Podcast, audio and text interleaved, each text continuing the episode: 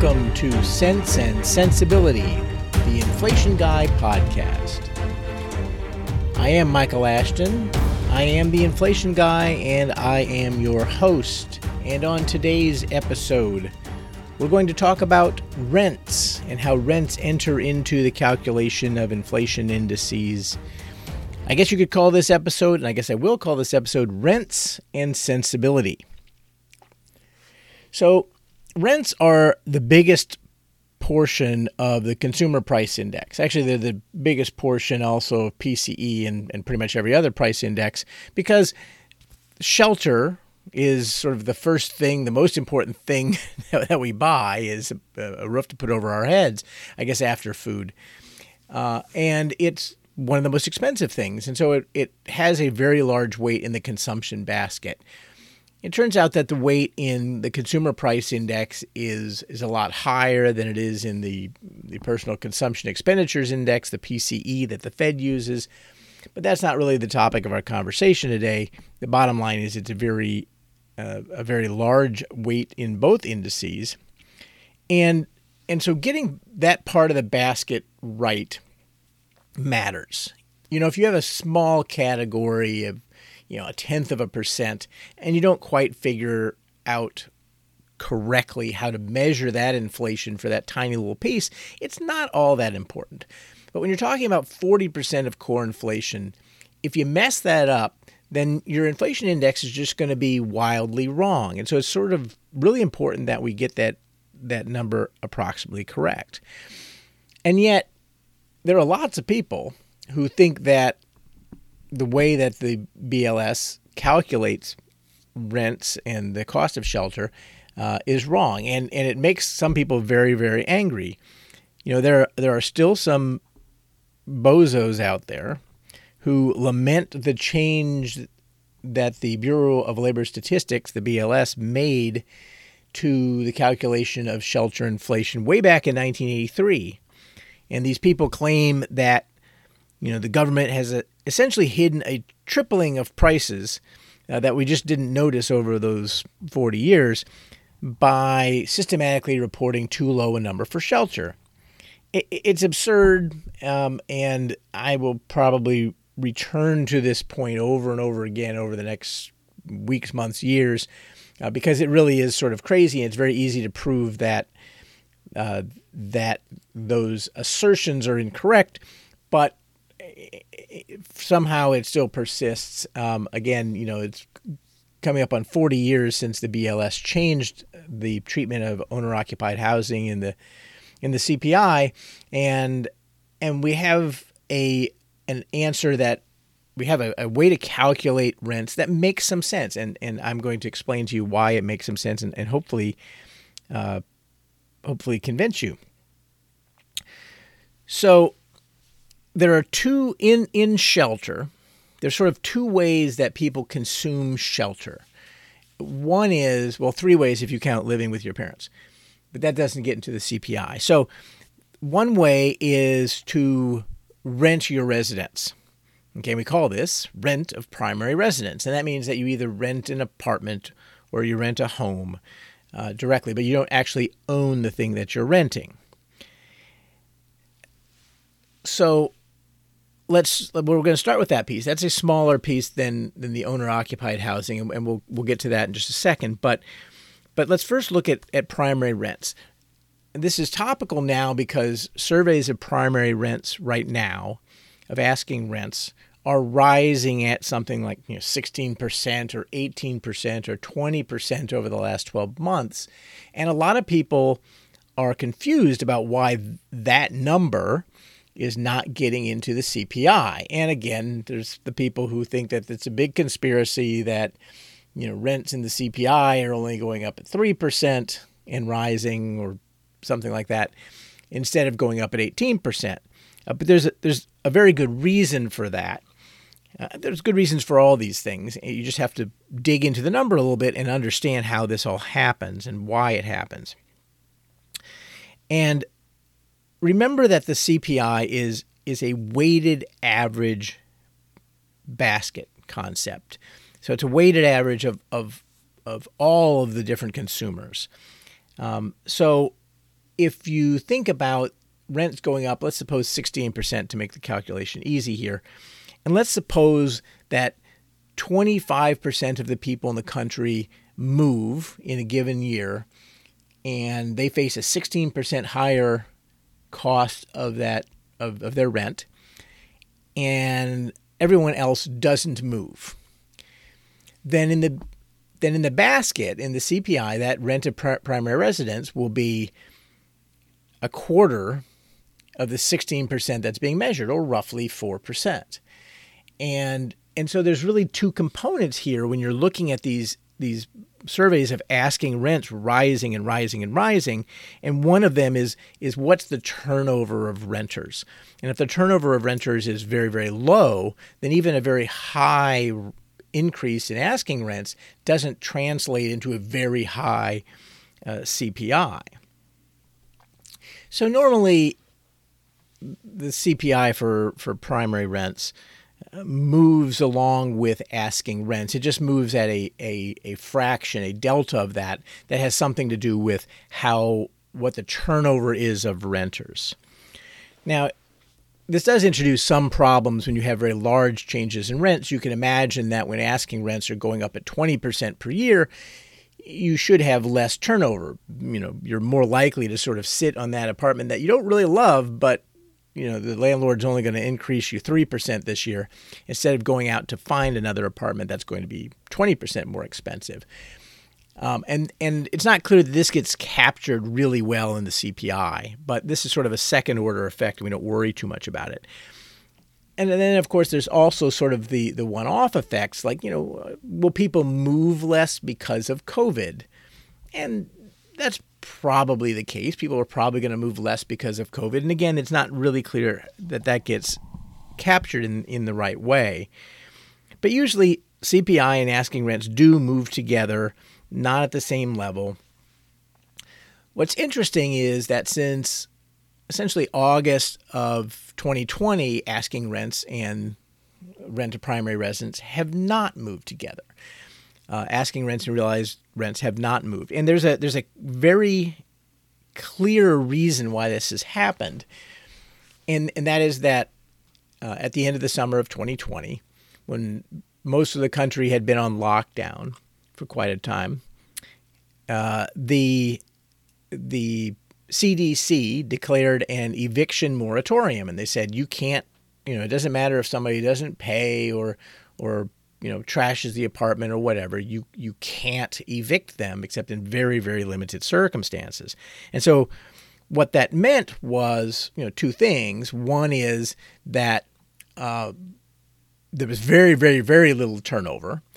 Um, and and so the fact that asking rents were very high it didn't really matter because nobody was actually there were very few people actually paying asking rents. But the other problem was that the way the BLS calculates rents, eh, you know, they go and they ask landlords, you know, what how much rent has been collected on this unit and how much do you expect to eventually collect on this unit.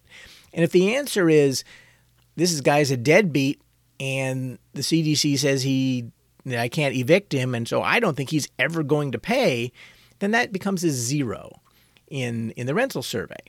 Now there weren't a lot of zeros, but there were a number of less than 100% numbers. And, and it doesn't take too many 40% offs to really affect the, the annual rate of change. And so that's the main thing that happened is that we get this artificial uh, uh, depressing of the rental survey.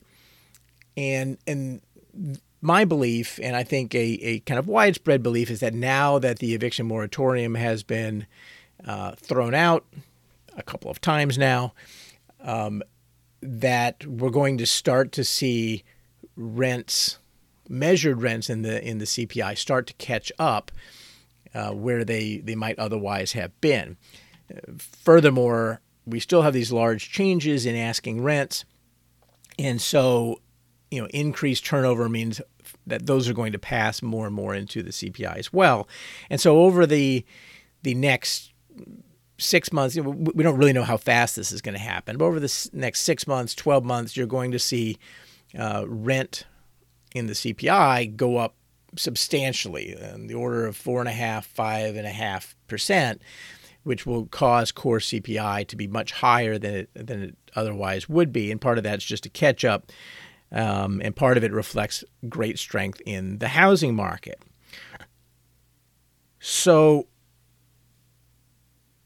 let's talk about the housing market because the other part of rents, you know, that was rent of primary residence that you go and you you you pay rent to a landlord.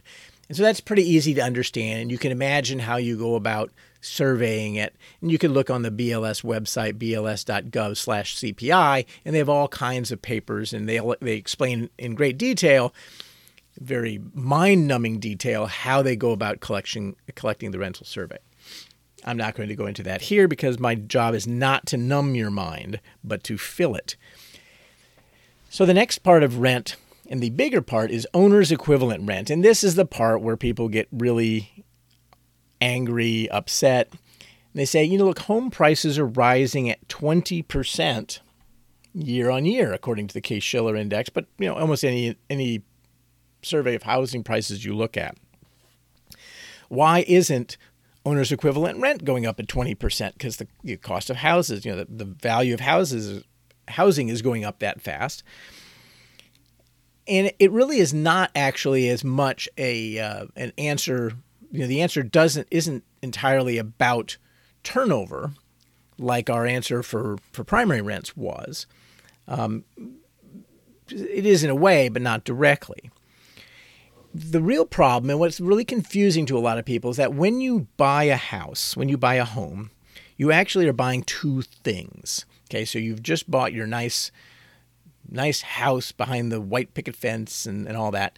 And you have two things. One is you have you've bought a service, you've bought shelter. And and the other thing that you've bought is an asset that someday you'll be able to sell again. And and so the recognition in the early 1980s was that you have to separate those two things, that the value of the asset can change quite a bit. And it doesn't mean that the your cost of shelter is, is changing a whole lot. And, and by the way, it, it you know arguably you can make the same argument for things like you know for other durable goods. For example, uh, automobiles. You know, you buy mobility when you buy a car, but you also buy um, an asset, and eventually you'll resell the car. So you can make a very similar argument, but in the case of a car or a refrigerator or a uh, washing machine, those things depreciate at a much more rapid rate. So it's it's less of a problem if you if you sort of ignore the fact that you own an asset and and, and the resale value, um, and treat it like it's more of a a uh, consumer expense, a, a current expense. So, but does it make sense to go and separate these two pieces, the ownership part and the rental part? Well, let's think about somebody who is just entering into the the uh, the shelter market. Um, why would somebody who is just buying shelter for the first time, so he's just left um, his uh, mom and dad's basement and he's buying shelter for the first time, and he faces a choice between buying a home, uh, you know, a nice, uh, humble, modest home, you know, taking out a, a mortgage and, and, going and buying a home, or going and, and renting a nice place. And looking at those two, you know, cash outlays and, and, you know, taking on a large liability for buying a home, and home prices have just gone up 20% you know on that's that's on one side of the ledger and on the other side of the ledger he says okay well you know rents are high but i know that if i rent a place that you know they're not going to keep going up 20% while i live there and so you know i know that my cost of living in the uh, that apartment will only go up you know 4% a year or something on average over the next couple of years why would that person go and buy a home as opposed to renting? The answer is which is uh, immediately obvious if you've ever bought a home, is that in the first case, you you own something, right? You actually have something which, at the end of the time you've lived there, has some residual value. So yes, you're paying for your mortgage, and yes, you've taken on this large debt, but you end up getting something out of that. And it isn't just the shelter, it is the asset. So that there clearly is something different about a home compared to an apartment that you're that you're living in. And so it it, it makes sense that certainly consumers do place a different value on a home. They they impute something other than just a place to live uh, in a home that they're going to own. That ownership does mean something. It does have some value, and so that's why it does make some sense to try and separate these these uh, two things out. And so what the BLS essentially does is say, let's try to separate out these these things. How do, does an economist look at these two two things? And for that matter, how does a, a trader think about uh, a bundled transaction? You know, really, uh, you know, I was a derivatives guy for many years, and, and a derivatives trader thinks about these things in, in a similar way. If you have a sort of weird derivative that you're trying to figure out, one of the things that you do is you say, well, what kind of pieces can I put together that which will give me the same net payoff in all circumstances uh, as the thing that I'm trying to buy, and then that collection of things that that equal the same thing. Um, I can add up all those prices and I should be able to get to the price of the derivative. And essentially, economists are doing the same thing when they look at, at owner occupied housing. So they say, okay, imagine these two equivalent situations. In one case, you own a home and you live in the home. Very simple. Okay, and we've we've stipulated that we believe that that means that you're getting two things: you're getting an asset and you're getting rent.